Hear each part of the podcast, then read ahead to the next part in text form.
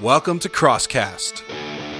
a program where we discuss a wide range of topics. Could be politics, Could be religion, or it could be absolutely anything imaginable. or it could be anything unimaginable. But whatever we do, we seek to glorify Christ our Lord. I'm Philip. And I'm Adam. Thank you for joining us today. So, once again, welcome to Crosscast.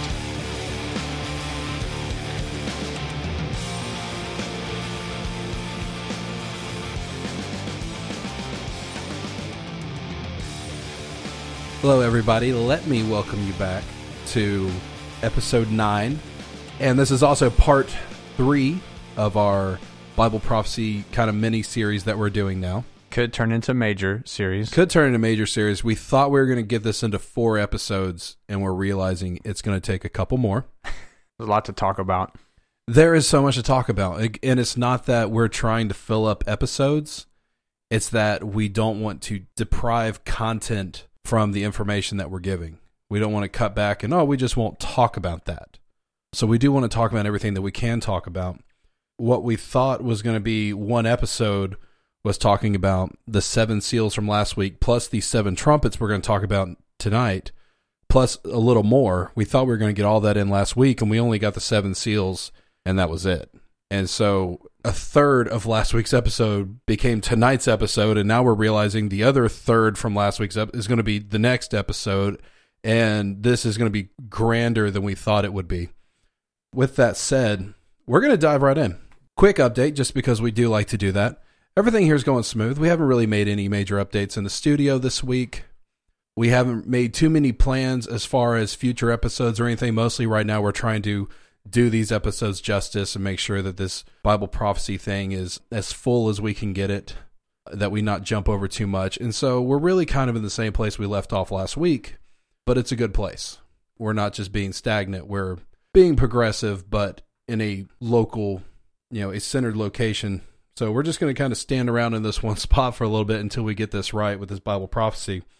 But it is very, very fascinating. Um, we do know where we're going at the end of this. We do have plans to progress after this. So we're not just going to dance around here hoping we find something. We do have other plans in the works, but at the time we're not adding to them. We're trying to get this right right now.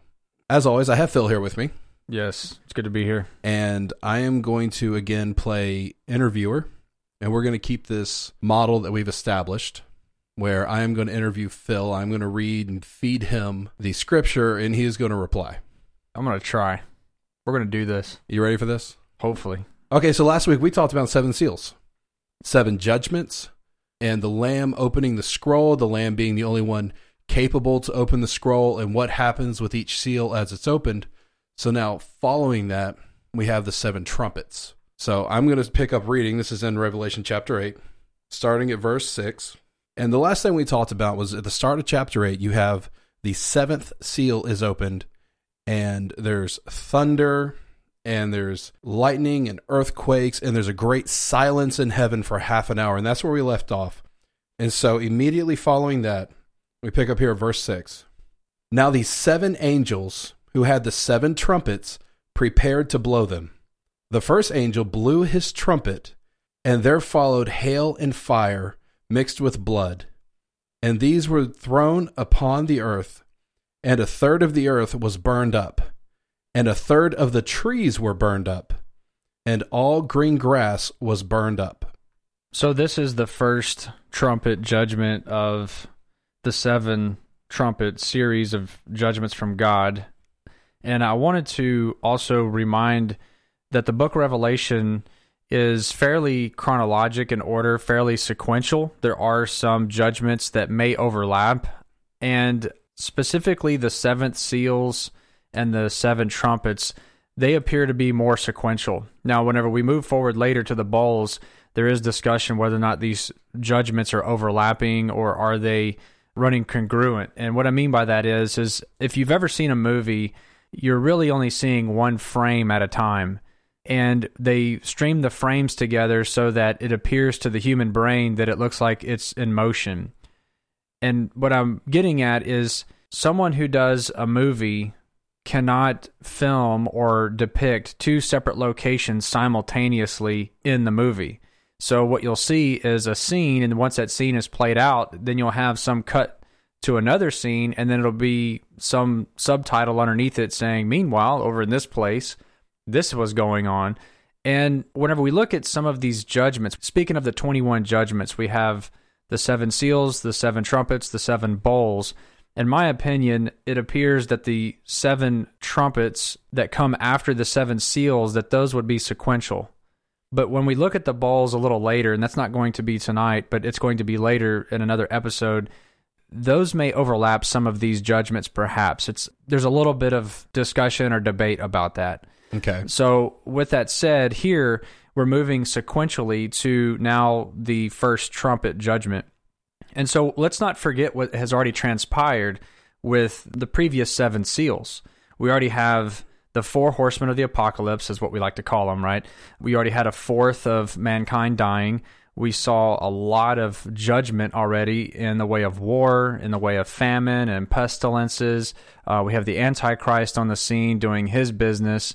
And so there's a lot of other things that we've already read through. I'm not going to go back through all the judgments, but now we're moving forward. And I don't want us to forget as you're moving through the trumpet judgments, these calamities on the earth are compounding and they're getting worse and they're getting worse and they're getting worse. You're still dealing with the effects of a fourth of all mankind has been killed. I think it's one of the biggest ones of the previous sets of judgments. The seal Right. judgments was the fourth of mankind. That's a big one, uh, not to overlook the other ones.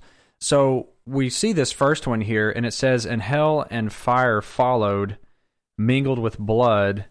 And they were thrown to the earth, and a third of the trees were burned up, and all green grass was burned up. Now, I believe that this would probably be depicting some sort of celestial body, such as a comet or an asteroid, a meteor that enters Earth's atmosphere, and you have some sort of meteorite impact or an asteroid impact or a comet or something. Whenever you look at celestial bodies moving through space, something moving through the asteroid belt, they have light. Some of them are glowing because there's heat with them, and then also there's ice at the same time in these celestial bodies because you have gases, you have solids, uh, you can have maybe uh, liquids right there between where heat may be melting some ice crystals or what have you. But nonetheless, whenever it enters into the earth and it impacts the earth, it's going to create devastation, obviously, to the vegetation. And I don't think we need to look past this because vegetation on the earth is very key to life. Whether you're mainly speaking of oxygen production for humans to breathe air. So, carbon dioxide builds up in the planet. Trees convert carbon dioxide back to oxygen. That's number one. And they also filter the air as well. Secondly, it's food. It's food directly for eating vegetables and fruits and nuts and different type of roots. It's also very beneficial for medicines. So we consume these plants, the vegetation, in order to sustain life, whether it's nutritional food or it's some sort of medicine to help us with illnesses. So this is being impacted greatly. And then furthermore, it also feeds our meat. So cattle, pigs, any type of livestock, chickens, whatever you may be eating that is a animal, it typically is eating some sort of vegetation product. Hay, corn, different types of granular feed and things of that nature. So you could start seeing a dominoing of a die off and to agricultural livestock, to farms, and then to our atmosphere. And so a third, in my mind, when I read this, a third means a third.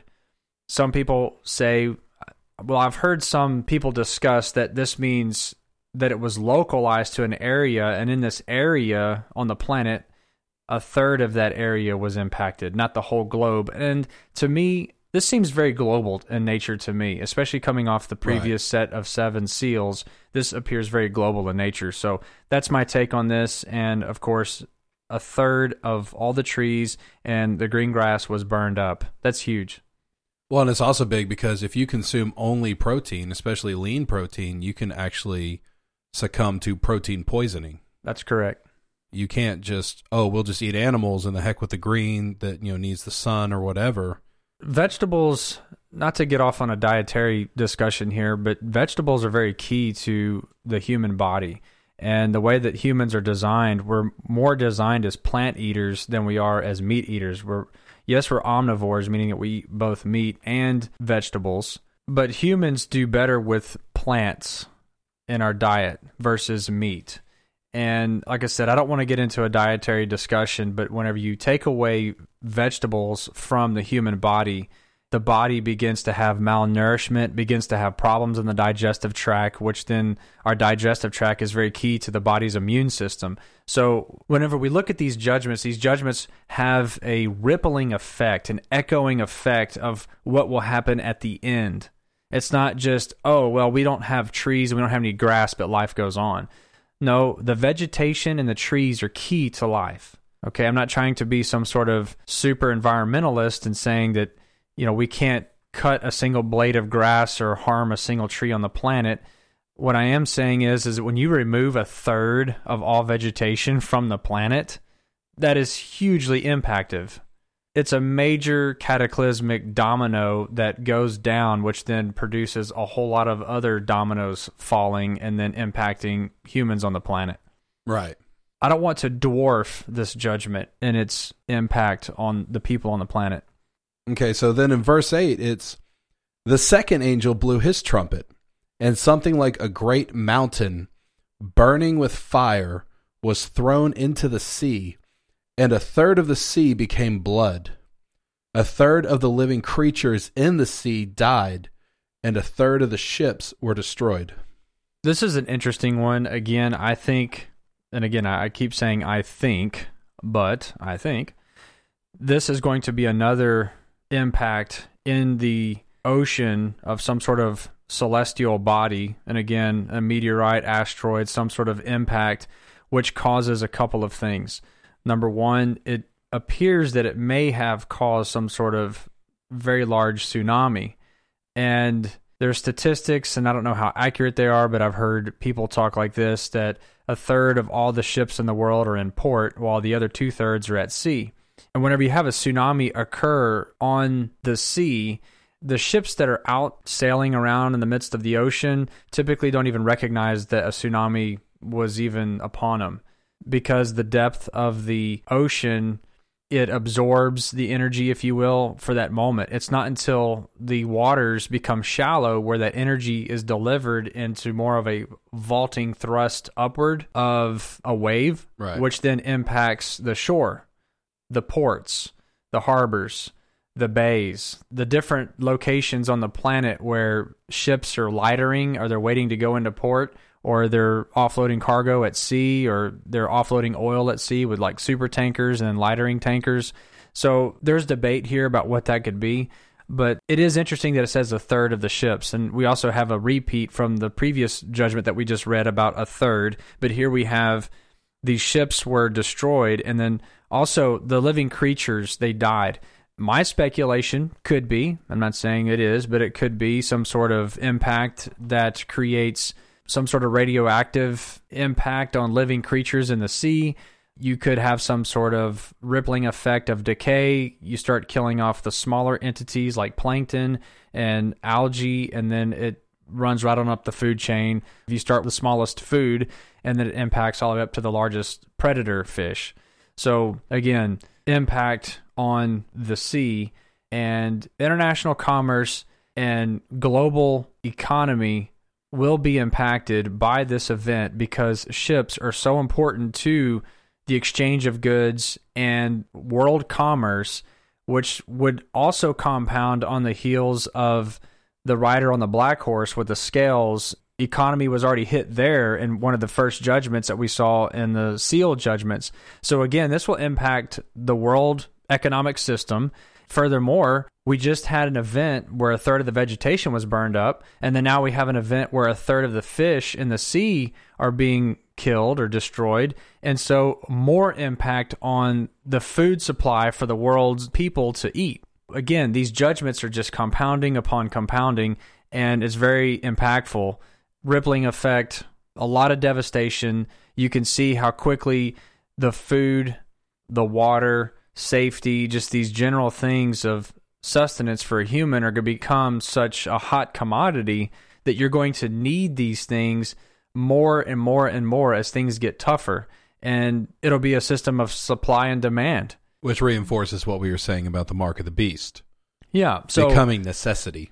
If you don't have an abundant food supply for the world to eat, then food prices will go up and there's going to be a shortage because number one, there's going to be a panic buying taking place. Right. And then that will also cause the price to go up. So if you don't have as much money as the neighbor and there's not any food to even buy when you do find it, you can see how quickly this can get out of hand to a point of unrest, civil unrest, looking for food to eat. And like you just mentioned, this plays right into the hand of the mark of the beast that is mentioned in Revelation chapter 13.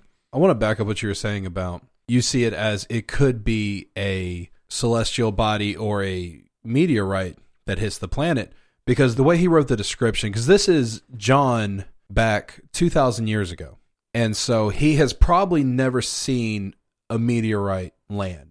You and I have seen it on video. One hit Russia a couple years ago. I think one hit somewhere else over in the Asia continent. And what we see is it's just a flash of light. They're small.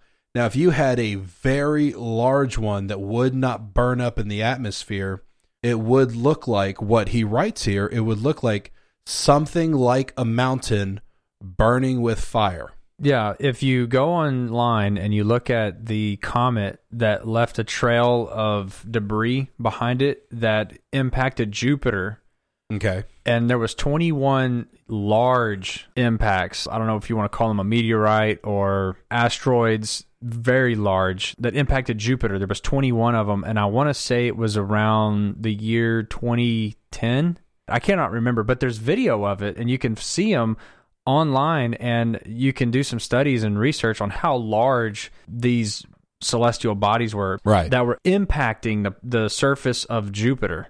And if we ever sustained hits like that, it would be like a global killer. Yeah, because I forgot the dimensions. Jupiter is how much larger than Earth? Jupiter is 121 times bigger than Earth. So it can handle an impact 121 times what we can handle. Right. And Jupiter also has 317 times the mass of Earth, which speaks to its gravitational pull. Right.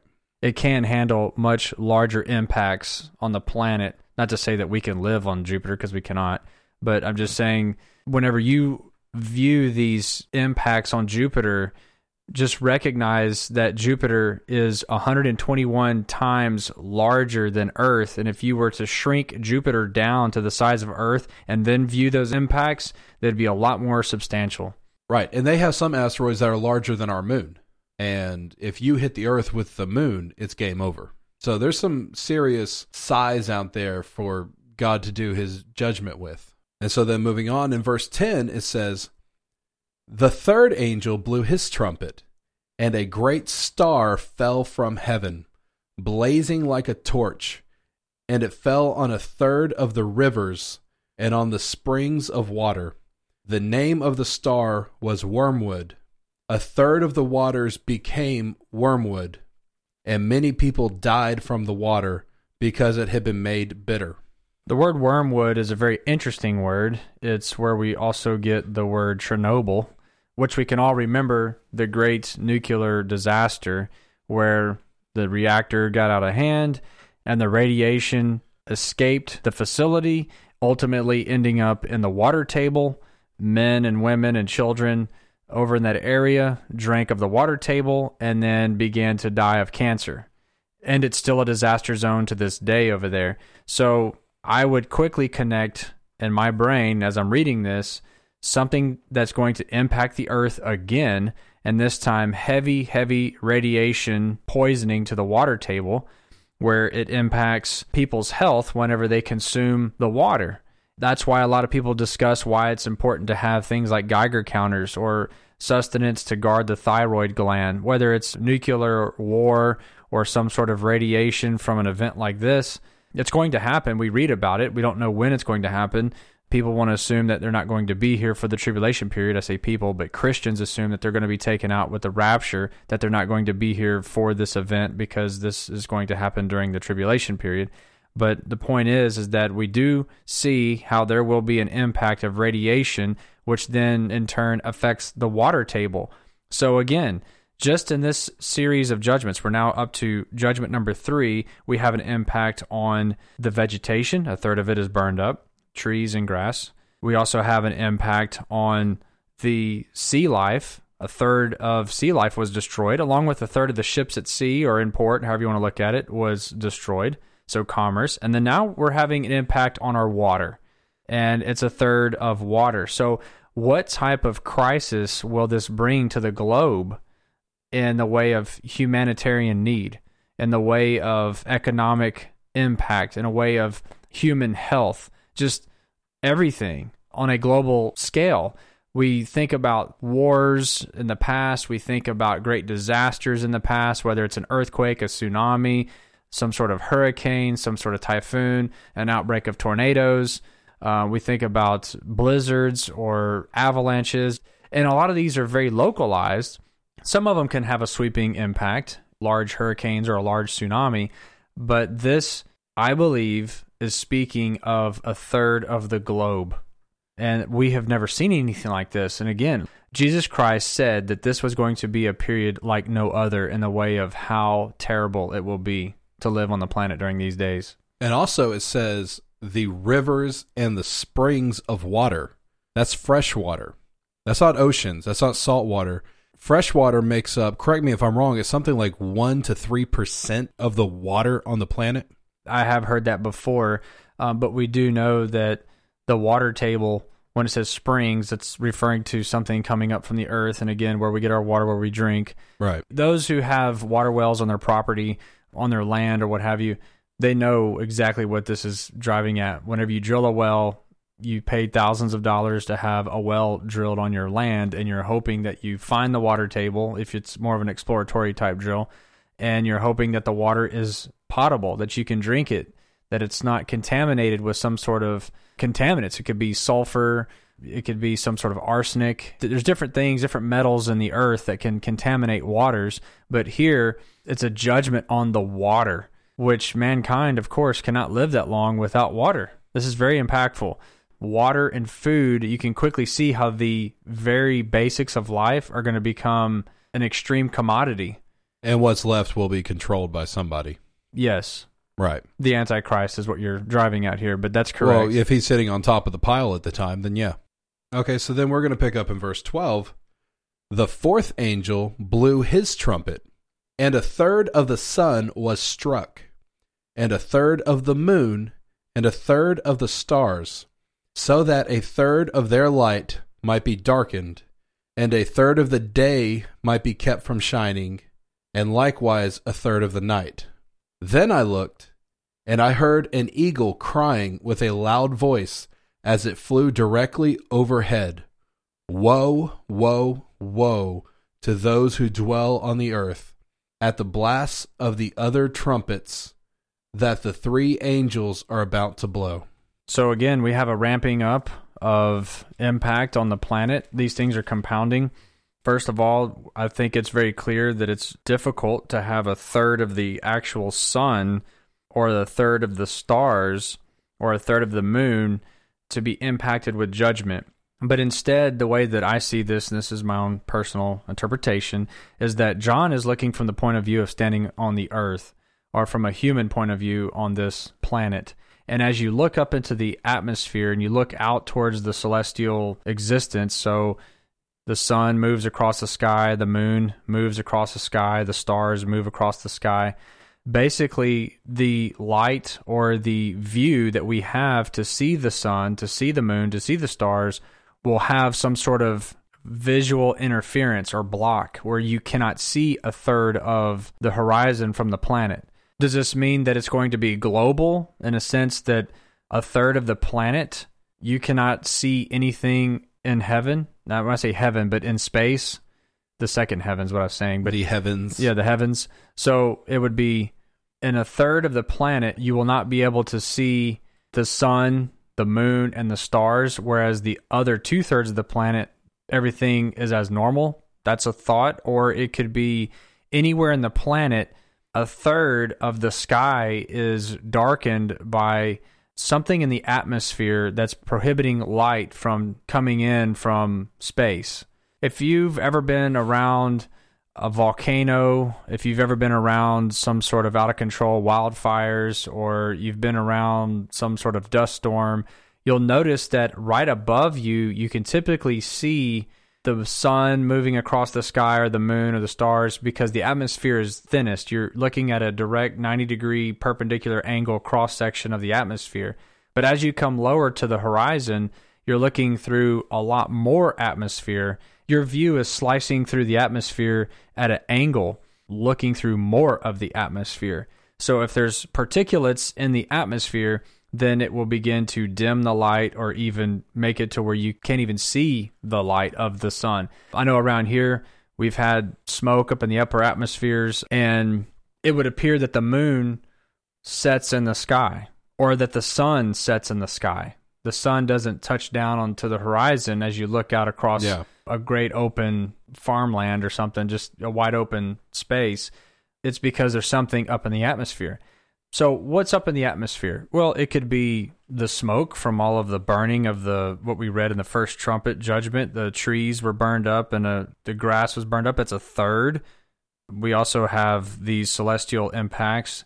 So maybe that kicks up some of the dust from the earth and impact throws up a lot of debris and silt up into the upper atmosphere and put to the jet stream where it starts moving around the earth and starts darkening the light, which then can lead to, again, an impact on vegetation, an impact on animals.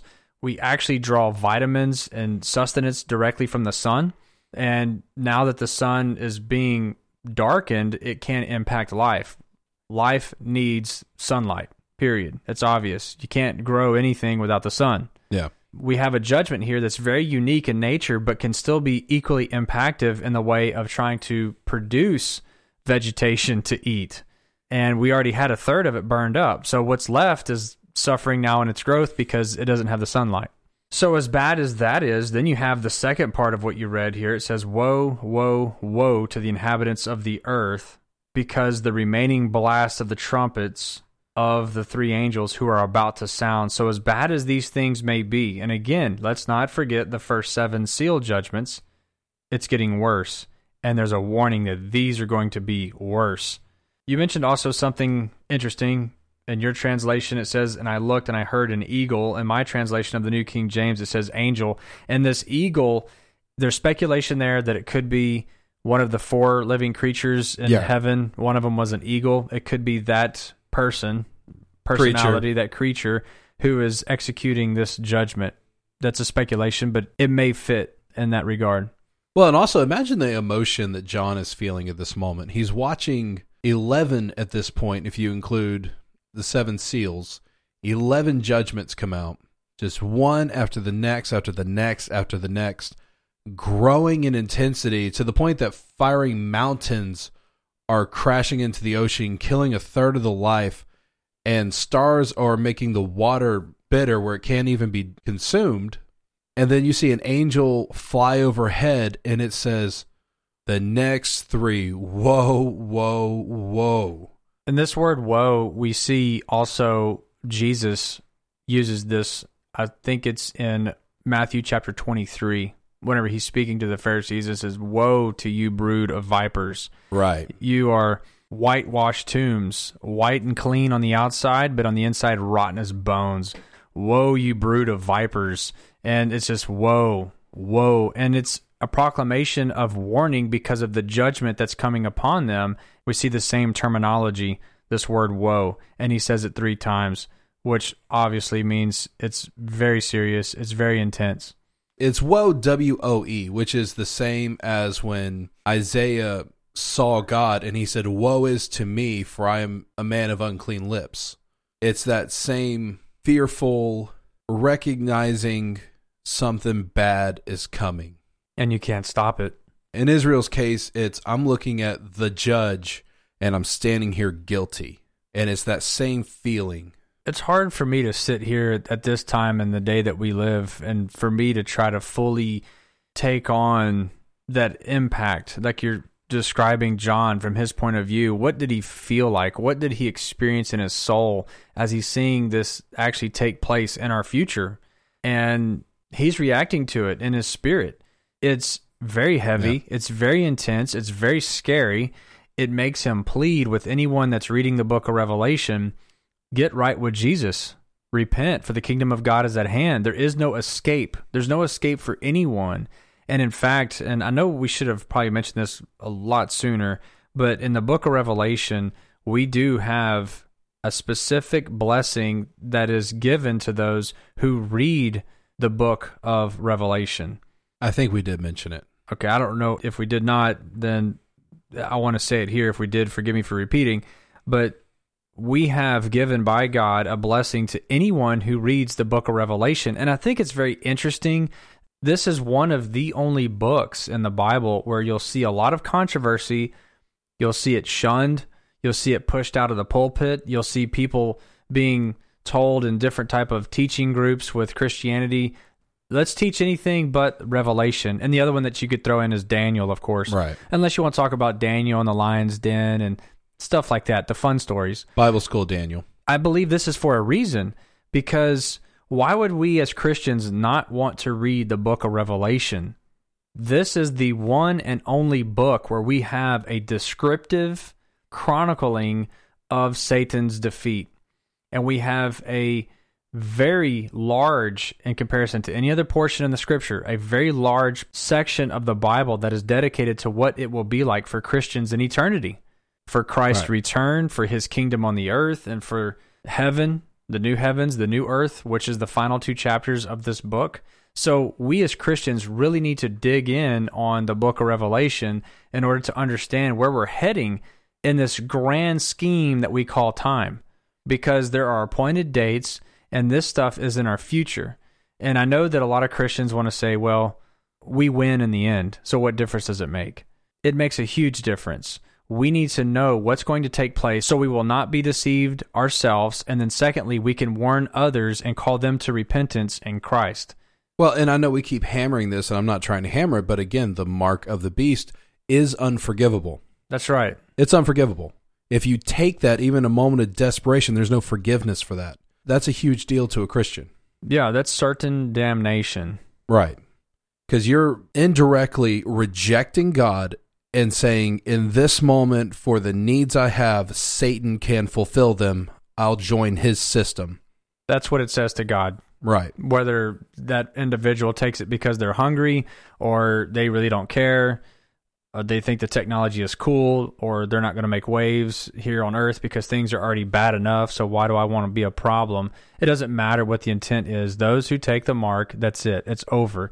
And that is key. So I didn't mean to pause or run through these judgments, but I felt like this is very important for anyone listening. And again, I am not an expert on this in the way of understanding everything that I read, even in the book of Revelation. I'm trying to work through it myself and trying to understand the impact on the planet and to understand it from God's point of view, his judgment on the planet and what that means for humans. What does that mean for the souls? And so when I read this, I don't take it lightly it's difficult to read from a standpoint that I don't want to see anyone suffer because that's sad. I don't want to see anyone go through loss, go through death because I don't want to experience that either. I can relate right. with another human. I'm a human. I can relate with another human. I know what it's like to be happy or to be sad. I know what it's like to experience death in your family or to go through illnesses or to have some sort of natural disaster visit your area. And I don't want that for anyone. But I read that this is going to happen. And it's very important for us to get our heads and our hearts wrapped around God's plan and then to begin to understand where we fit in that plan. So now moving into the last three trumpets that the angel is talking about there. With the fifth trumpet, I'm going to read about half of chapter 9 for the fifth trumpet, so bear with me. And the fifth angel blew his trumpet, and I saw a star fallen from heaven to earth, and he was given the key to the shaft of the bottomless pit. He opened the shaft of the bottomless pit, and from the shaft rose smoke like the smoke of a great furnace. And the sun and the air were darkened with the smoke from the shaft.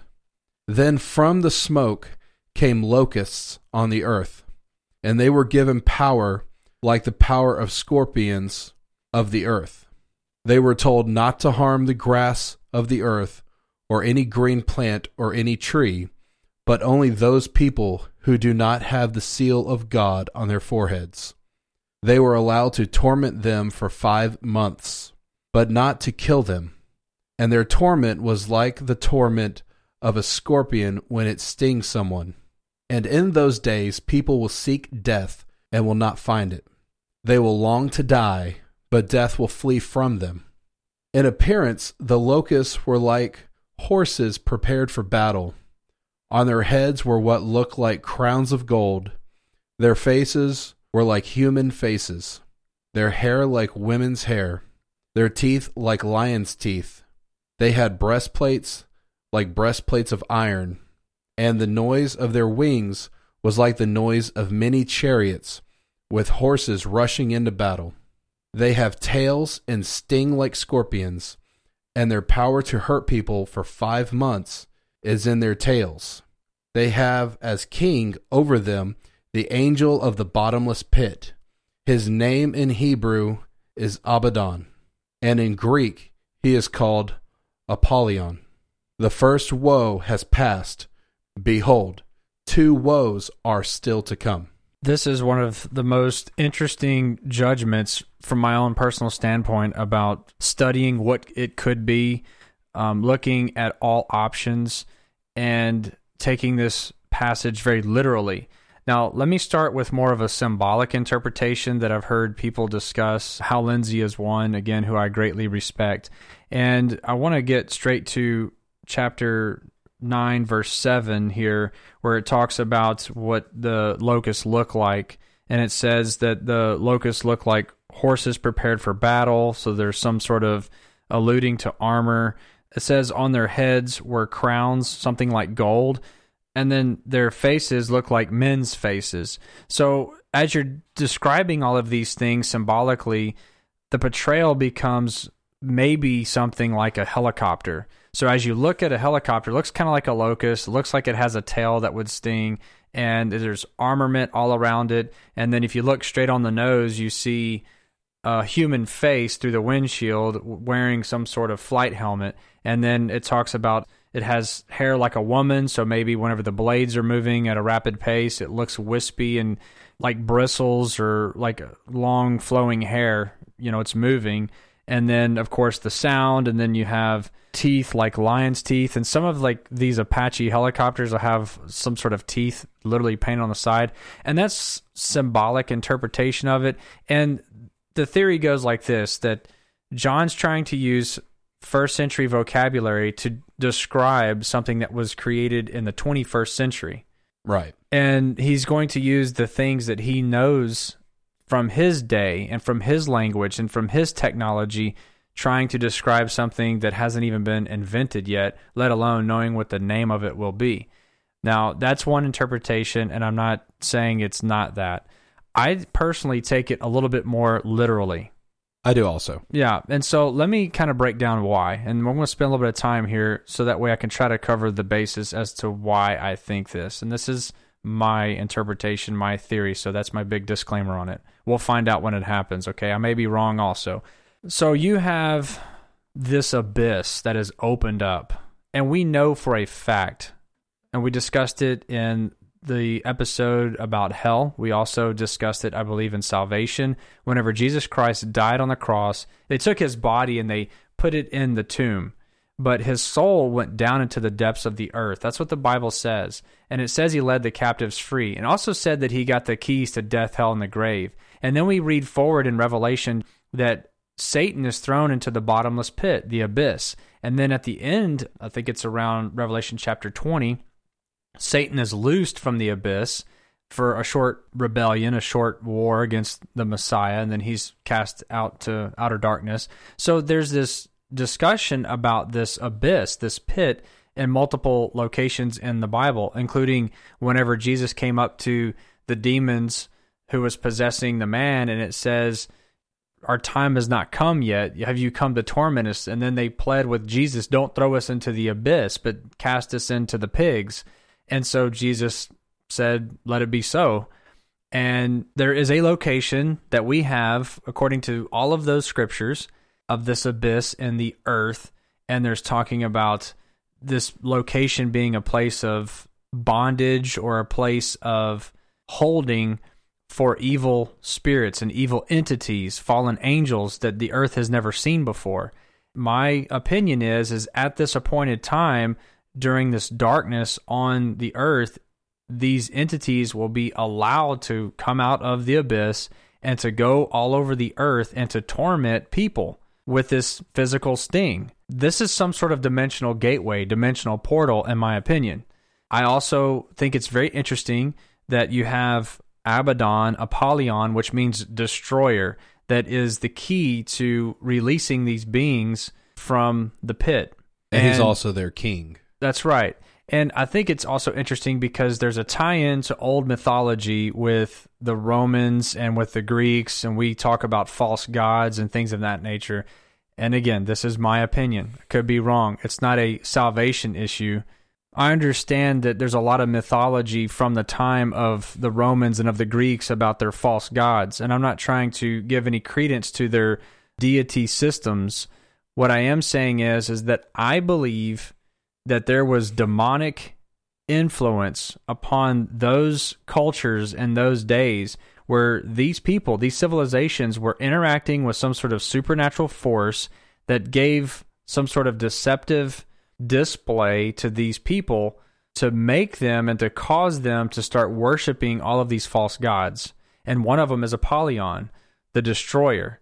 I also think it's very interesting, and this is a theory, okay? I'm going way out on a limb here, but I think it's a theory that some sort of construction like we have CERN, which they are trying to open up, they being these world elite scientists over in Switzerland and France, they're trying to open up these portals, these dimensional gateways and they're trying to have something come out and something go in and kind of back and forth from the dimensional planes. And this is, again, their aim, their goal.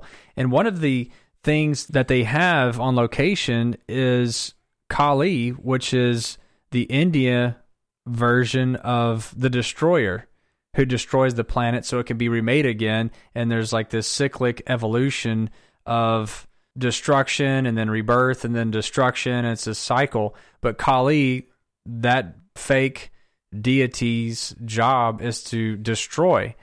And I think it's interesting that you have this CERN, this technology, which I believe is influenced by Satan. Fallen angelic technology is the way that I would like to put it. Fallen angelic technology.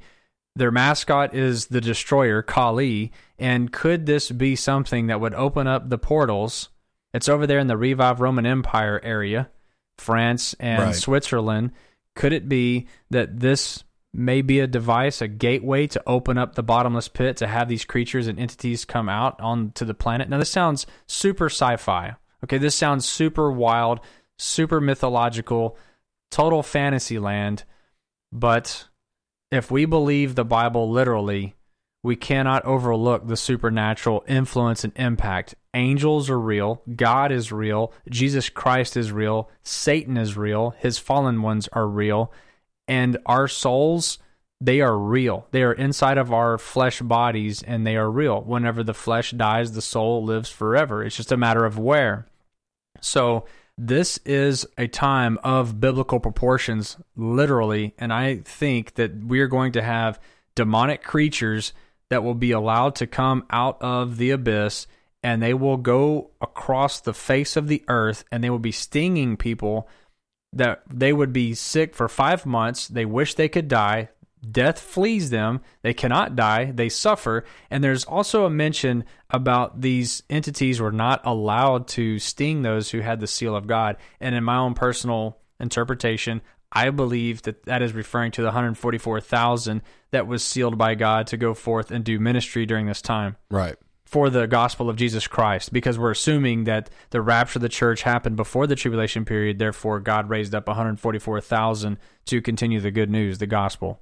So let me go back for a second to what you were saying to kind of reinforce this theory that you're talking about of CERN possibly being the gateway that gets to the abyss the doorway has to be somewhere.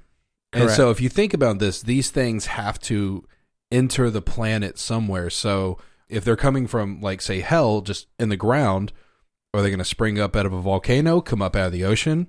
If they're coming from a place in heaven, do they just fly in from outer space? Right. You know, when you think about it, you don't know where heaven is. They're in a celestial world, like we were talking about back in four and five with heaven and hell. These things are celestial. They are beyond the physical realm, more so than space. They're beyond the physical realm. Ergo, they have to get to the physical realm through something from somewhere. and geographically, we have the word abyss and coming out from the earth. So we know in this particular case, these fallen demonic entities will be coming from below, from out of the earth geographically. I'm not saying it's going to be CERN for sure. I'm saying it may be something like CERN. It could be CERN. It may be something like CERN, or it may be some other dimensional gateway portal that exists that we're not aware of because we're not allowed to know. And that's what the fallen ones are going to be using in order to gain access to this dimensional plane to interact with mankind on the earth during this tribulation period. Right. And it could be at the bottom of the ocean. I mean, where 90% of it's not even explored. Where else do you put something like that down in the darkness where nobody can find it? Right. We would never know it. And again, that's verse 2. And he opened the bottomless pit, and smoke arose out of the pit like the smoke of a great furnace. And then it says, So the sun and the air were darkened because of the smoke of the pit. Then out of the smoke, locusts come up out upon the earth. So it's out of the earth. Smoke is coming up. It's actually so thick that it's blocking the sunlight and it's entering into the upper atmospheres of the earth where it's starting to spread across the globe. So again, more darkness on the earth. This is a crazy crazy thing. Again, compounding judgments upon judgments upon judgments, still reeling and trying to recover from the previous judgments and then you have heavier ones hitting you. This is a crazy time to be on the planet. Yeah. And this follows what we were previously talking about, where the other trumpet has already blocked out a third of all light. Right. So, and this is not unlike a volcano. You see a volcanic eruption a few years ago, they had one in Iceland, Mm-hmm. and planes could not leave England to come to America because you couldn't get through it. For days. The cloud blocked out the sky over there. That's right. It went up into the upper Earth's atmosphere, caught the jet stream, and headed east across the Atlantic, and it grounded thousands of flights for many days over there in the UK. That's absolutely correct. One of my father's friends actually got stuck in England. He was on vacation when it happened, and he couldn't come home. He was just stuck over there emptying his bank account. And that's just one volcano. Right. And that's not even a third of the Earth. It's heavy. It's something to think about. Yeah, that's that's something especially grand. Well, that's why I like to say it's of biblical proportions because that's always used to describe things that are not of biblical proportions. Just like you mentioned last time about the word apocalypse. Right. It must be the apocalypse because my coffee place ran out of coffee or it's closed.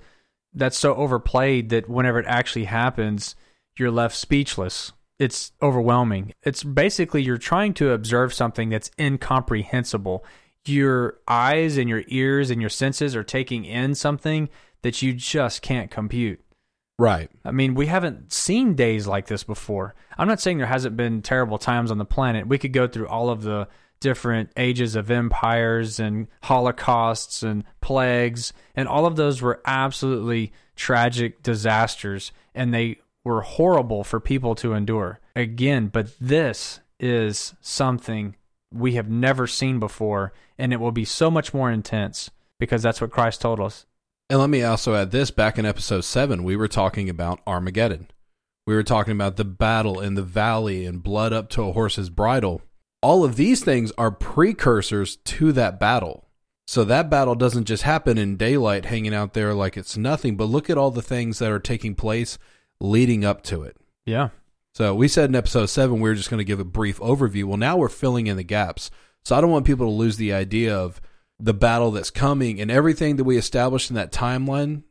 Look at everything that's happening in the spaces in between that's adding to the volume and the value of Armageddon, of the return of Christ, of the greatness of the millennial reign. You have a thousand years of Christ following this. Right. And the 21 judgments, the seven seals, the seven trumpets, the seven bowls, those 21 judgments are not all of the judgments that do take place on the planet during the tribulation period. There are other judgments, other impacts, other things that are also taking place that are equally devastating. It's just they're not part of the 21 judgments Right. to throw into the grand total of what is taking place on the planet. So moving into the next. Then the sixth angel blew his trumpet, and I heard a voice from the four horns of the golden altar before God, saying to the sixth angel who had the trumpet, Release the four angels who are bound at the great river Euphrates. So the four angels who had been prepared for the hour, the day, the month, and the year were released to kill a third of mankind. The number of mounted troops was twice 10,000 times 10,000. I heard their number. And this is how I saw the horses in my vision and those who rode them. They wore breastplates, the color of fire, and of sapphire, and of sulfur, and the heads of the horses were like lions' heads, and fire and smoke and sulfur came out of their mouths. By these three plagues, a third of mankind was killed, by the fire and smoke and sulfur coming out of their mouths. For the power of the horses is in their mouths and in their tails, for their tails are like serpents with heads, and by means of them they wound. The rest of mankind, who were not killed by these plagues, did not repent of the works of their heads, nor give up worshipping demons and idols of gold and silver and bronze and stone and wood, which cannot see or hear or walk. Nor did they repent of their murders, or their sorceries, or their sexual immoralities, or their thefts. This is called the Sixth Trumpet War. And the very key point in this judgment is very simply put, and it says this So the four angels who had been prepared for the hour and day and month and year were released to kill a third of mankind. Now, let me ask you this right there. Do you think that is a third of mankind's total previous to the seven year tribulation period, or is that a third of the remaining after the previous um, judgments? in my point of view, I believe that this is speaking about a third of people that are alive at this moment on the planet. so, those that are remaining. So those that are remaining. Okay. I think this is compounding. I think this is moving forward off of the other judgments. A lot of people have died due to other wars, to famine, to disease, and then any other type of the natural disasters or the judgment that we saw before, you know, people in the ships or whoever else that might have been in the direct impact of something coming to the planet. So these people who are alive on the planet during this point, I believe a third of those will perish in this war. So breaking some of this down, we have the river Euphrates is bound up, and there is a dam over in Asia which is capable of shutting down the Euphrates River. They've already done it. They can turn off the river, and the ground will dry up, and armies can march across the riverbed freely without having the natural barrier of a river to cross. So that's interesting. There's a lot of studies into that about when Turkey did this. And so I don't want to go down that road, but you can look into it the Turkish dam and the Euphrates River. And then moving forward to this number that was given, it says there was a 200 million man army. And we referenced this, I believe, in episode seven. But this was a prophesying during the time that there were about 300 million people on planet Earth in John's day. So, how can you be accurate to say that there's going to be a 200 million man army to fight someone else when there's only 300 million people on the planet? That includes all people in all locations of all ages. And obviously, John is seeing this from a divine point of view from God and we know that it's accurate because now we have the capability and the capacity to field a 200 million man army in today's world. China alone, China alone can do this on their own. Now, I'm not saying it will be China, and I'm not saying that there won't be others with China if China's involved. My personal opinion is that it will be China and that they will probably have some sort of alliances that join in. Some people speculate that it will be China allied with maybe India or allied with the Korean Peninsula, North Korea, South Korea, something like that. There's debate about it, but they're coming geographically from the Orient, from the East, and they're moving across the Euphrates River to gain access to Israel, to that geographic location of Israel. And I believe this is going to be late in the tribulation period. This will probably begin to set the actual table for Armageddon. That they will gather at the Valley of Decision, the Valley of Judgment, the Valley of Jehoshaphat, Megiddo. So I believe this is where we start to see the final armies move into place leading up to the climactic return of Jesus Christ. Again, this is very ominous. If you take this judgment, the sixth trumpet war, along with, I believe it's the fourth seal of the pale green horse, and you take a third and you take a fourth, and if you do the math in the end, you come up with 50% of people dying from where you started. That is very scary. Two judgments wipe out half of the planet's population. Just two judgments. So to think about how much death will be occurring during this time, it's very tragic. It is very intense and it's hard to take in and just ignore. You're going to have to process it. You're going to have to think about what does this mean? What is going on? Why is this happening? And I believe that's why a lot of churches won't touch this book is because they don't want to think of the Bible speaking in this manner. They want to think God is love and he forgives and that's where they want to dwell and they don't want to think about anything else that takes place in God's existence. But here it is. We have record of it. It's in the holy word. It tells us that this is going to happen. I can't stop it. And no one asked me if it can take place. I'm just reading it for myself like any other human. And I'm reading this and it's very overwhelming. And then we read in verse 20, but the rest of mankind who were not killed by these plagues and did not repent of the works of their hands, that they should not worship demons and idols of gold, silver, brass, stone, wood, which can neither see nor hear nor walk, and they did not repent of their murders or their sorceries or their sexual immorality or their thefts. Repent repent, repent. That's what this whole thing is about. That's why this is taking place. That's why these judgments are unfolding in sequential order with control, allowing time for people to turn from their wickedness even during the tribulation period so that their soul would become saved. Even though things are completely crazy around them, their soul would become born again. They would have the guarantee to be in the presence of God for eternity despite the present day calamity during the tribulation period by repenting of sin. So God is exercising patience. He just did not come down and wipe everybody out in one move.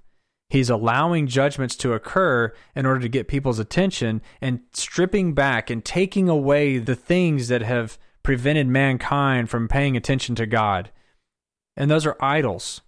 So whether it's food or entertainment, any type of sexual sin, any type of financial sin, any type of greed, any type of gluttony, all of these things get in the way of our relationship with God that we're supposed to have. So God is stripping these things from the earth to where he's getting very personal and very impactive on mankind's soul. And unfortunately, we see that most souls will refuse to repent and very few will actually come to the saving knowledge of Jesus Christ.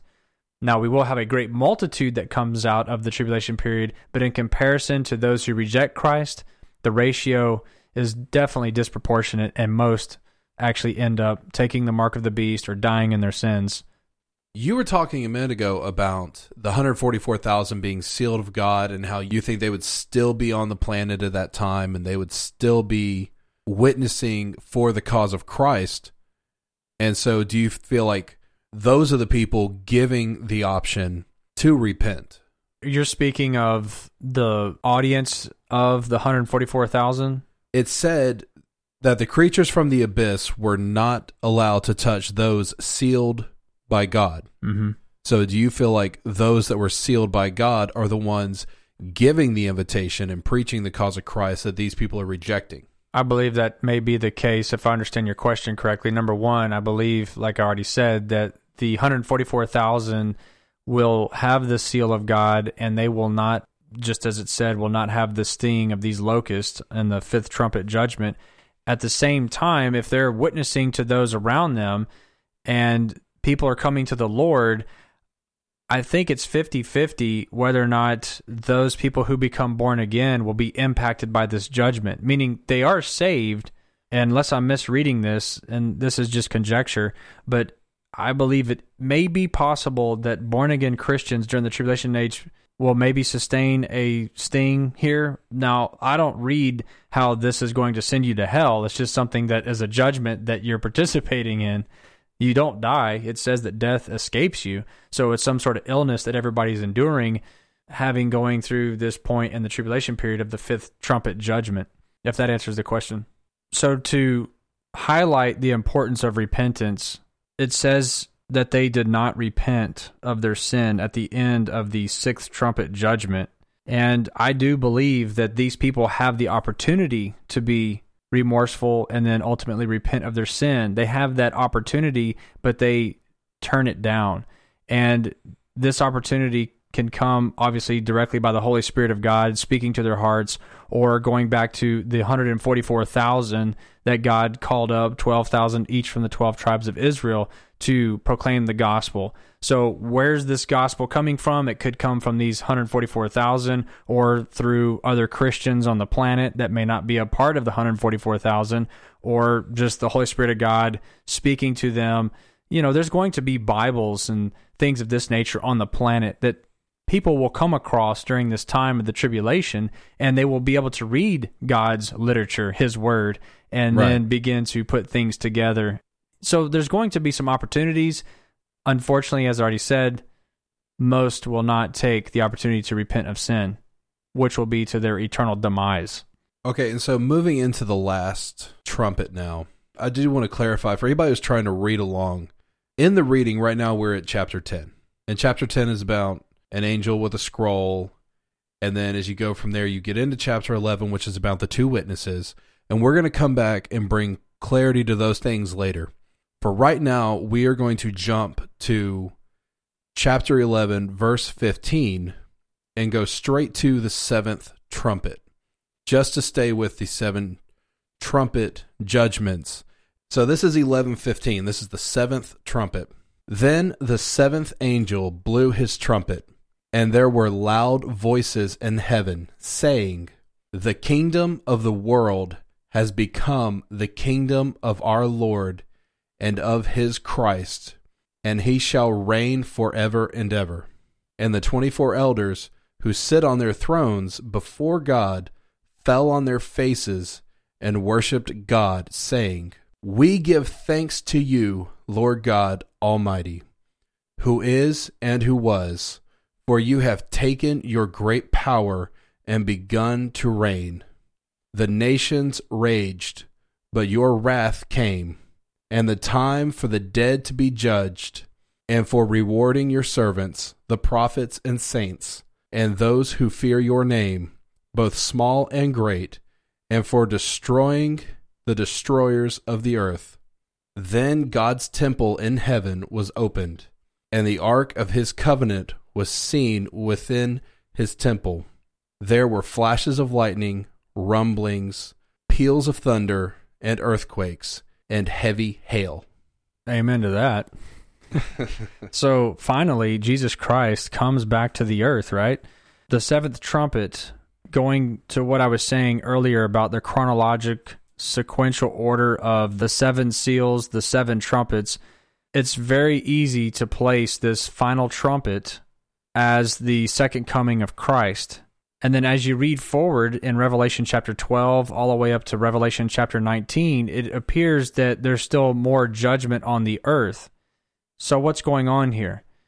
Well, a theory is is that this sequential order from the first seal all the way through the seventh seal and then continuing to the first trumpet through the seventh trumpet that that is in chronological order throughout the tribulation period And when you move forward, going to uh, the very next chapter, chapter 12, this jumps back into time and then overlays through those first 14 judgments, like an overlaying that there's simultaneous events happening.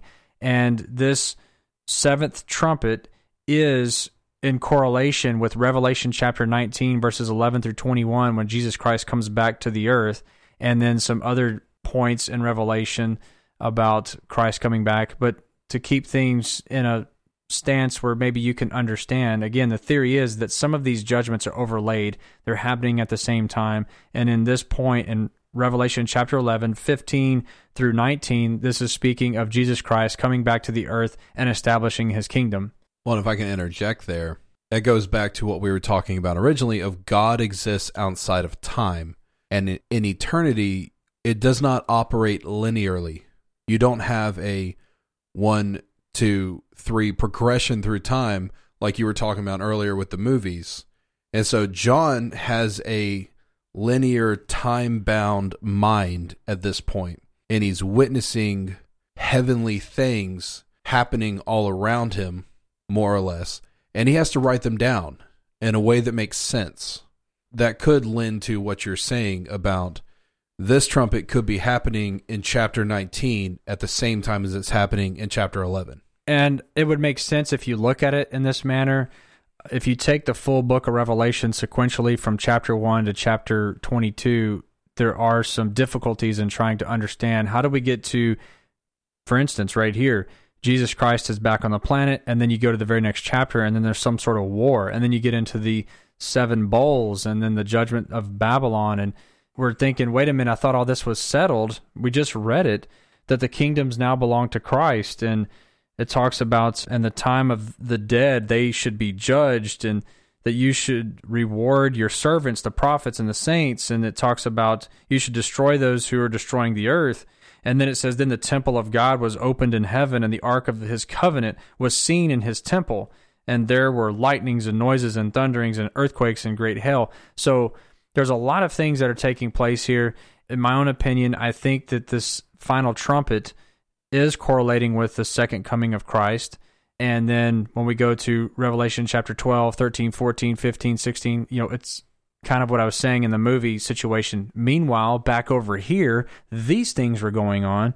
Right. John can't write simultaneous events on a piece of paper for us to read simultaneously and get all the scenes and all the different locations at once. That's my opinion. It's almost like God has to hit pause, rewind. All right, come over here and watch what was happening on this side. Yeah, that's correct. And that's how I'm seeing it whenever I read it. Again, right. I could be wrong, but it just seems to fit better. I want to also pause right here to interject something about the last trumpet. In 1 Corinthians chapter 15, basically, there's a spot in there that talks about the rapture of the church, 50 through 52, those verses. But it says, at the last trump of God. There's speculation that this seventh trumpet is what Paul is referring to about the timing of the rapture, and that this trumpet, as we just read, and as I was saying, this correlates with Christ coming back to the earth the second time that that's whenever the rapture occurs. So that would make it a post tribulation rapture, meaning the rapture of the church right. happens at the end, meaning the church will go through the tribulation period. And it's very uncomfortable because we've been reading what's going to take place, and I do not want to experience that personally, nor do I want to see my family go through it and experience that themselves. So that's where that comes from. That's one of the big scriptures or thought processes that they stand on saying that the rapture of the church will happen at the end of the tribulation period because it's at the last trumpet. It's a theory. Now, it kind right. of it does kind of take away from the imminency, the unknown point in time when the rapture will occur because Paul also talks about it being a mystery. If we say that it happens at the end of the tribulation period, well, once the tribulation period starts, we pretty much know when it's going to occur then, right? It's going to happen seven years later because we go back to Daniel we read about the 70th week and we get that time frame. We also see other things counting off from the abomination of desolation, which happens in the middle of the tribulation period, and it gives us different ways to measure it by days or by weeks. So if we say that the rapture will happen at the end of the tribulation period, then it does take away from the unknown when it will occur. So, Right. anyway, that's why the theory and the debate is out there. Okay, furthermore, looking at this particular judgment, at the very end it says, Then the temple of God was opened in heaven, and the ark of his covenant was seen in his temple. And I quickly think about the connection between what Moses was given by God to create the temple on the earth with all of the instruments, including the ark of the covenant, and then how we see in Hebrews chapter 9 that those were in earthly copies made by man's hands of the heavenly copies that are in the presence of God in the third heaven. And in this Right. chapter and verse right here in Revelation chapter 11, verse 19, this is when we get to see the true ark of his covenant in heaven that we have an earthly copy when we read about it in the first five books of the Bible. So I think that's an interesting connection there. And again, check out Hebrews chapter 9. It really explains a lot of those connections about why all these things happened in the Old Testament and then how it was fulfilled in Christ for us that we can have salvation and ultimately his kingdom coming to the earth. So that's a pretty interesting fulfillment here, a completion of what God was going to do. God knew from the very beginning what he was going to do. And so along the way, when Moses was on the planet with all of the situation that he was going through and having to set up the temple, all of these things was a foretelling of what's going to happen whenever Jesus Christ comes to the earth and sets up his kingdom on the planet. Well, and something else kind of interesting is the Ark of the Covenant here was it was like a reminder. It was like a this represents your covenant with God. This goes in the temple, in the holy of holies.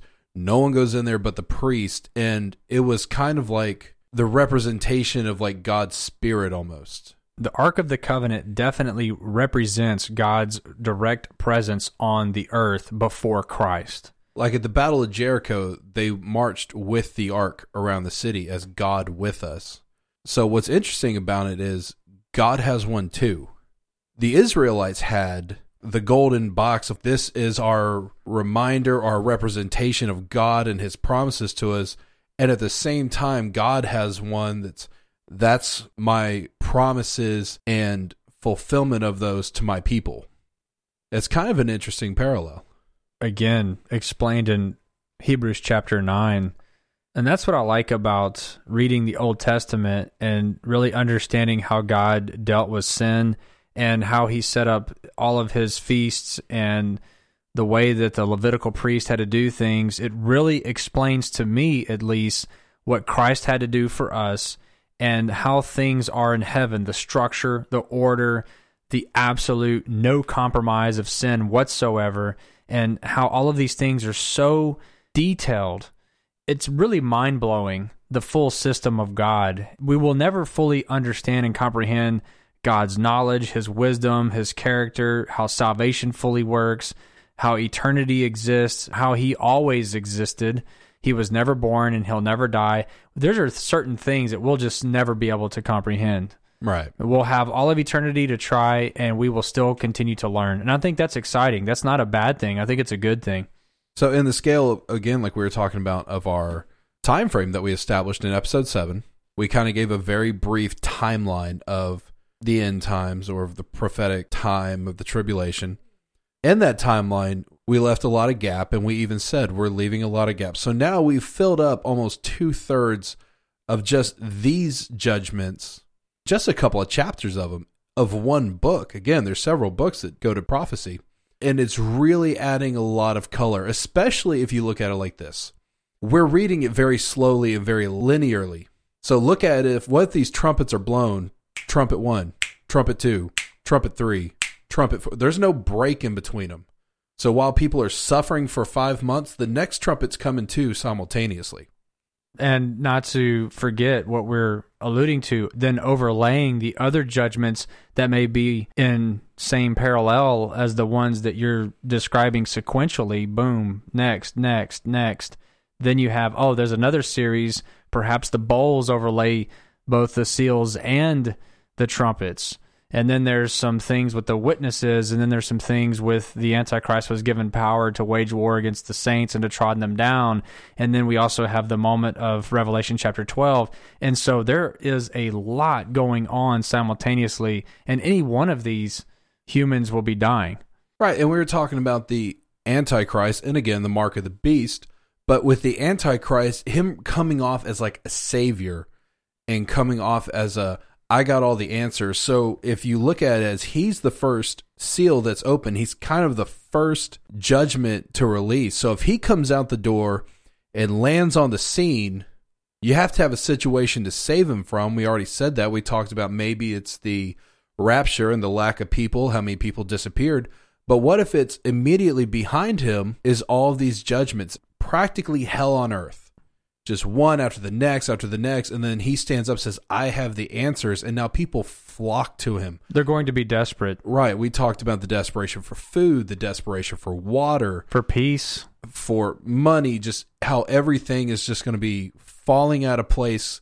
No one can control it. And then he stands up and says i've got an answer for this Well, and I believe that the Antichrist is going to be really slick and deceptive, especially during the first half of the tribulation period. right When you get to the middle portion where he does the abomination of desolation, which we spoke about, then I believe that's whenever more of his true colors of wickedness will come out. And because the Jews will then reject the Antichrist at that point, they'll begin to look towards the true Messiah and saying, Yeshua came 2,000 years ago, and then they'll start to look for Jesus Christ to come back to deliver them. Because remember, the Jewish people still have the book of Daniel. And there's a lot of good information in there, Right. especially about the abomination of desolation. So, whenever you look at these certain events that are taking place on the planet, the Antichrist will be ushered in as a world false savior. And to go back just before the tribulation period starts, what type of calamity has taken place on the earth to force the earth into such a position to want to basically throw themselves at the feet of the Antichrist for him to lord over and take control. And we can throw in things like you already mentioned the rapture that could play into it. There could be global war like World War III. You may place other biblical events such as Damascus, Syria being destroyed, Isaiah 17, maybe Psalms 83 war, maybe the Battle of Gog and Magog, Ezekiel 38 39, and some other global catastrophes that would thrust the world into panic and confusion and chaos because of global events. World War III has come, it's the apocalypse, and then boom, the Antichrist pops up on the scene as a false savior and saying, Hey guys, lay the guns down, time out, let's come to the table, let's talk, let's stop the madness. And then it actually works. It's actually on pause, and then the whole world marvels. So, it when that- actually hits everybody's demands at the table like no peace treaty ever has Right, absolutely. So then at that point, all of the world is yes, this is the world leader that we need because he did provide the answer. And then you begin the judgments, and then the world will try to shelter themselves under the Antichrist as these judgments are occurring on the planet. And then I think, again, once we get to the midway point of the abomination of desolation, that's where I believe that the Antichrist will really show his true colors and start making it a blood sport to kill the Jews, to kill the Christians, especially. And you already have people who are in, under, and bought into his system at that point. They're just going to, yes, sir, and do what they got to do. Yeah. Someone is following the orders to kill the Christians and the Jews. So that's absolutely correct. which is not unlike the Nazis. Yeah. They believe, hey, I was just following orders. This is what is best for the country. It's going to be a very rough time, and that's totally understated, but it's going to be full of deception, full of desperation, full of judgment and death, and it's just going to be awful. But the point is, repent of sin, have Jesus Christ in your heart. If you're not born again today, I want to make an appeal right now. If you're not saved and this whole prophecy stuff may seem distant or may seem absolutely unlikely and just way out there, and you're probably listening for entertainment and mocking, or I'm not going to say you're mocking for sure, but you could be, um, or mocking some of it. Listen, one day you will die. One day I will die, regardless of the whole prophetic scene. And whenever you die, what will happen to your soul then? Where will you spend eternity? Eternity is waiting for all of us. And I would plead with you to please repent of sin while you still draw breath, while there's still time. Listen, you can just pray a simple prayer like this Heavenly Father, I come before you a sinner. I ask that you would forgive me of my sins. I thank you, Jesus Christ, for dying on the cross for me, for taking the penalty of my sin upon yourself. And I ask for your righteousness to be applied to my soul.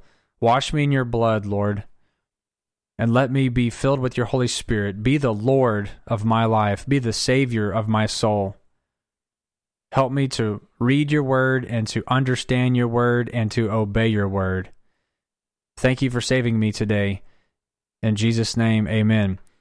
If you prayed that prayer and you meant it, then you're born again. And I want to welcome you into the kingdom of God. These things are heavy, but for those of us that have Jesus Christ in our heart as our Savior and we're born again, to live as Christ and to die as gain. And there is nothing that we need to be afraid of if we're in his presence, if we are a child of his. So that's our peace. And these things are going to happen on the planet. And that's something that we cannot stop, we cannot slow down. And it's an appointed, it's an appointed time. And we may or may not be here for it in the sense of will it be during our lifetime? Where does the rapture fall in? Again, I believe that the rapture of the church will probably be before the tribulation period, but that's my best guess. But we'll see. The main thing is, regardless of all those events, it's all about you and Jesus Christ and you being born again. So hopefully you will um, pray and seek God, especially in the days that we live in and uh, hopefully, this episode has been helpful and maybe explaining some of the things that are difficult to understand or the things that we kind of want to avoid. But with that, we'll catch you on the next episode. We will continue through the judgments, pray for us, and we definitely look forward to running through this Bible prophecy series. Thanks again.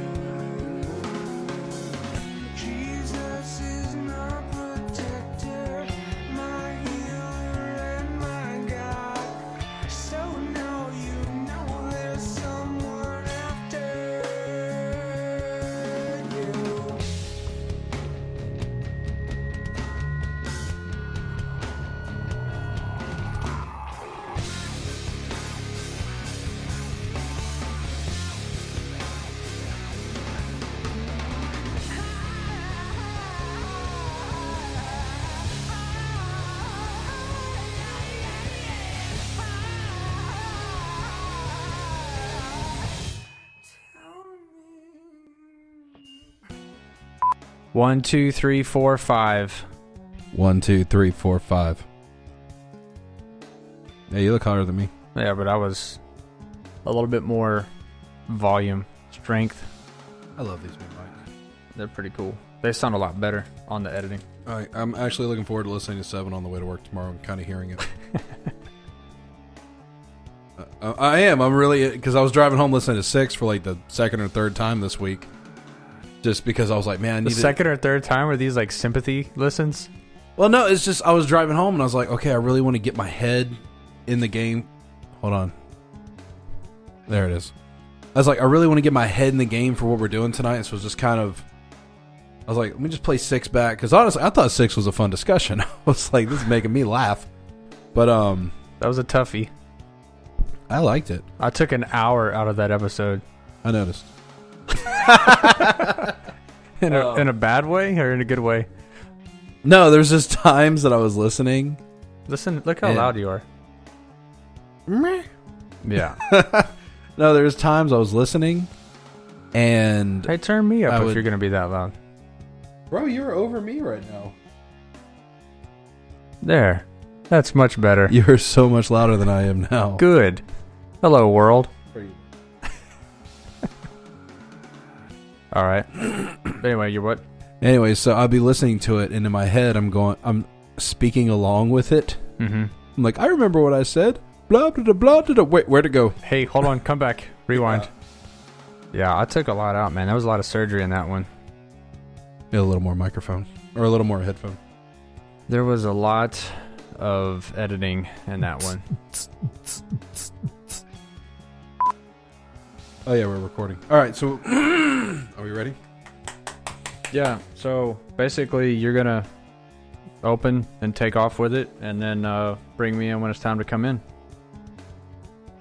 Get my. We're gonna pick up on uh, Revelation chapter eight, verse seven. an idea. You know how much burping went on in episode six? A lot. Seven is worse. I don't know what the deal is. It almost sounds like we're Oh, doing it on God. purpose. At one point, I think we were. We got into a burp off or something. No, you know what it is? Is that we eat before we come and do this. I literally ate right before you got here. That's what I always do. Right before I come over here, I just had a meal, and then when I sit down, you know, you're sitting up straight and kind of getting everything in there, and yeah. I, I had a glass of Coke right before you got here and a sandwich. I, like I was sitting right here, just and then like you're not supposed to have that in here. like I just finished it, set it up. Hey, I own this place. Hey, God owns this place. He will bring you down. Anyways, it's like I set my glass down and then I was just like, no, that felt good. Blah blah blah. Phil walks in. Oh, Hey, can you take my dishes for me? right. Never I mind. didn't even bring a plate up here. I had my sandwich just sitting right here on the table. I was like, I hope this is clean. I don't remember. Dude, that does not look clean at Uh, all. it looks filthy. I know. That's crazy. Oh yeah, that looks really cool on the sound waves. Uh, all right. So, okay, enough of the nonsense. look at that. That looks cool. All right, All right, you ready? one last one for the road. Enough of this nonsense. Dude, we, we cannot have a, a bunch of outtakes and nothing but burping. That's all it is. Like, I wonder what they're going to do at the end. Hmm.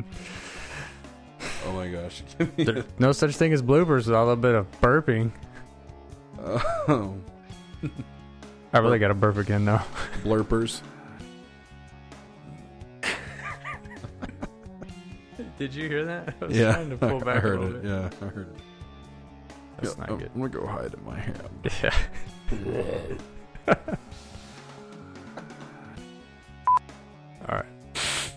You ready, man? You ready for this? You ready for this? You ready for this? All right, you go. Ah, Jesus bless us.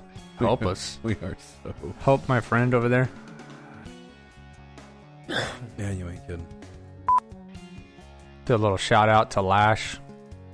Laj. So, If he were a sweater, he'd be Lajmir. okay. You ready? Yeah, I think so. All right, go ahead. I keep thinking I need to start the record button. Okay, I'm awake. Hold on. You guys. Oh gosh. Dude, we're already like burning time. That's okay. It's 5:44. You ready?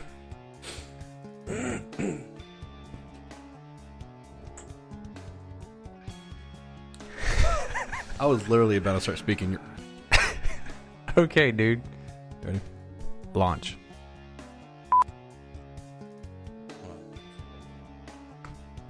I know we do this every week. Let, get, let- give me a. Let me get my wording. Let me get my words.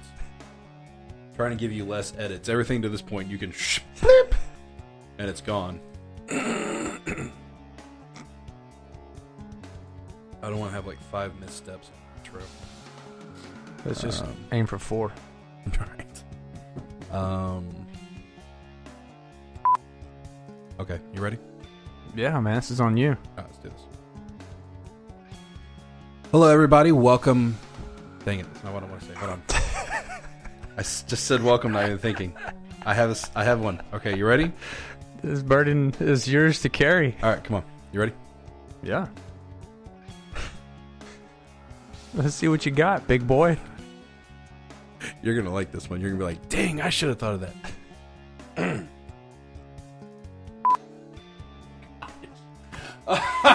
Can't stop laughing. Oh. Uh, all right, all right, all right, all right. I need to do some research on how to jump into podcasts. no lie. I need. We're to, too new at this. I don't know how these guys do a one take Jake on it. You know- just out the door. You know what? Uh, whenever I was at church number one, whenever I was at church number one, uh, Is that just in case it ends up in the bloopers? You're still this is just the in church. case. Yeah, this is just in case. Okay. I was at church number one, and um, I had this lady. I don't know if she was like the wife of one of the elders or one of the deacons or something, and she had come up to me, and it'd be any time of the day. It'd be afternoon or it'd be in the morning, whatever, and she'd always say, "Good morning." Mm-hmm. and she would do it just like that every time. And after a while, I was thinking to myself, what is wrong with this lady? She's always telling me good morning every time she sees me, and it's kind of freaking me out. And then finally, she picked up after a few times of doing this that I wasn't picking, you know, I- wasn't getting why she was saying that. And she's, well, that's what the, that's what you say to us every time you do the announcements in the morning on Sunday, you know, uh, on Sunday morning service. Is good morning. Oh. Good morning, everybody. I was like, I didn't realize I did that. So, good morning. Good morning, everybody. Yeah. Well, whenever we were at church number two, it was welcome. That, Right, That, that meant go sit down. Yeah. That meant sit down. Remember that time that one dude in the youth group portrayed you on a video That was hilarious. and he painted sideburns on his face? Yeah, I don't mind saying that was Skylar. That was awesome. That was kind of fun. I look for that on YouTube. I don't even know if it's on YouTube anymore. That was hilarious. I don't think it is. He had about four of those things going. Yeah, because he gets on there. He's like, blah, blah, blah. Well, I Hold told on. him- I can do better at this. Yeah. It disappears and comes back. painted on sideburns. My sideburns. That's hilarious. Yeah, he was funny. I assume he still is. I haven't talked to him in a while. This guy- I haven't, I haven't seen him in years. Yeah. Last time I saw him had to be at uh, Junior's house.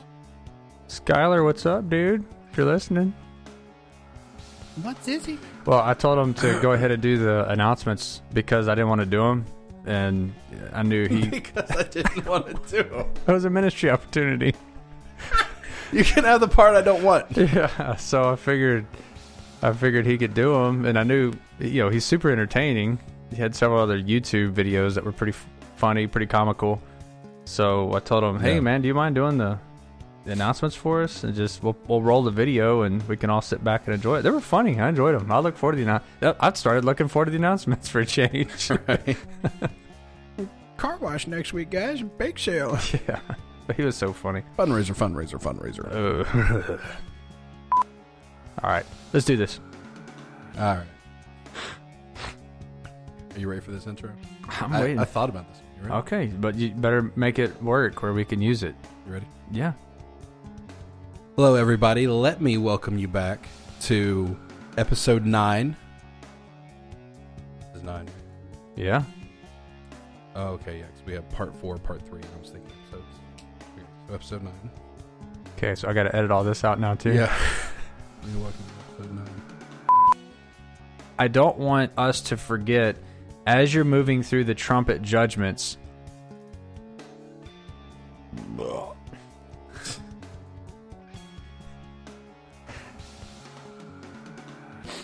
Feel better.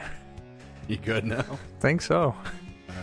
So as you're moving through the trumpet judgments, I on, I gotta quit smiling because you're like, "What's this guy laughing about?" We were going so good too. Yeah, I'm Making going. work for yourself. I know that's okay. I can just do clip.